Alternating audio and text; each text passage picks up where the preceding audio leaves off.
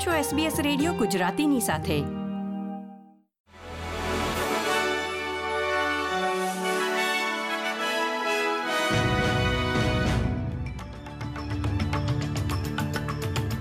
નમસ્કાર. સોમવાર છવ્વીસમી ફેબ્રુઆરી બે હજાર ચોવીસના મુખ્ય સમાચાર આપ સાંભળી રહ્યા છો નીતલ દેસાઈ પાસેથી SBS ગુજરાતી પર. ઓસ્ટ્રેલિયામાં યુનિવર્સિટી શિક્ષણને વધુ સુલભ બનાવવાની યોજના ધરાવતો એક સીમાચિહ્નરૂપ અહેવાલ સરકારે બહાર પાડ્યો છે. સાત સભ્યોની પેનલે રિપોર્ટમાં સુડતાલીસ ફેરફારોની ભલામણ કરી છે, જેમાં પેનલે ઉચ્ચ શિક્ષણ અને વ્યાવસાયિક શિક્ષણને જોડતી કડીઓ તૈયાર કરવાની ભલામણ કરી છે. માંગ આધારિત શિક્ષણ યોજનાને ઉદ્યોગ જૂથોએ આવકારી છે, જ્યારે ઓસ્ટ્રેલિયાની ટોચની આઠ ધનાઢ્ય યુનિવર્સિટીઓએ આ યોજનાના ઊંચા ખર્ચને ટાંકી તેને નકારી છે.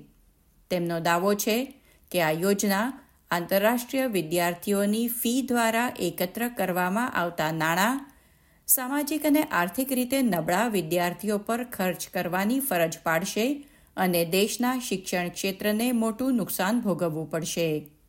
કેનબેરા ખાતે સંસદ ભવનમાં મેન્ટેનન્સ અને સહાયક કર્મચારીઓ પગાર વધારાની માંગણી સાથે ચોવીસ કલાકની હડતાલ પર ઉતર્યા છે.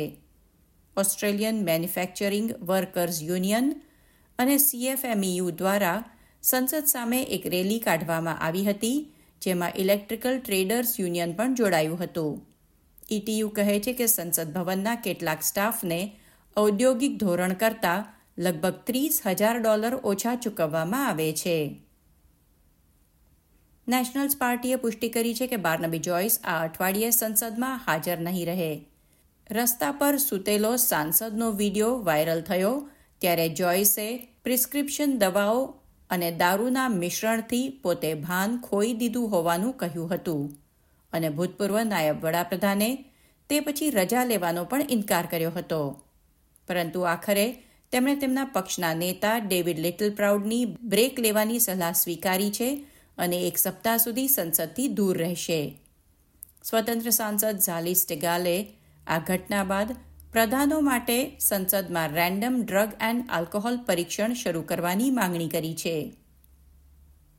પશ્ચિમ વિક્ટોરિયામાં લાગેલી એક મોટી આગ પર કાબૂ મેળવવા અગ્નિશામકો મથી રહ્યા છે.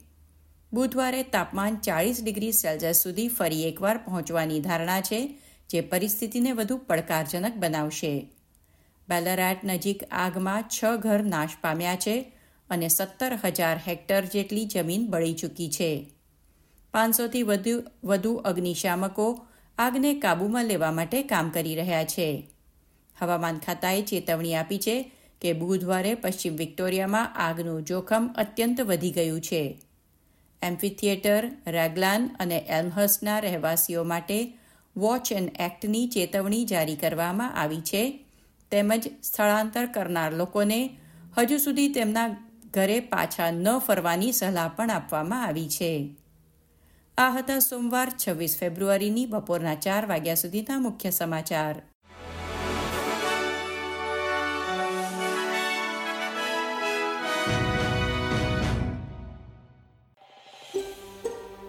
આ પ્રકારની વધુ માહિતી મેળવવા માંગો છો? અમને સાંભળી શકશો Apple podcast Google podcast Spotify કે જ્યાં પણ તમે તમારા પોડકાસ્ટ મેળવતા હોવ.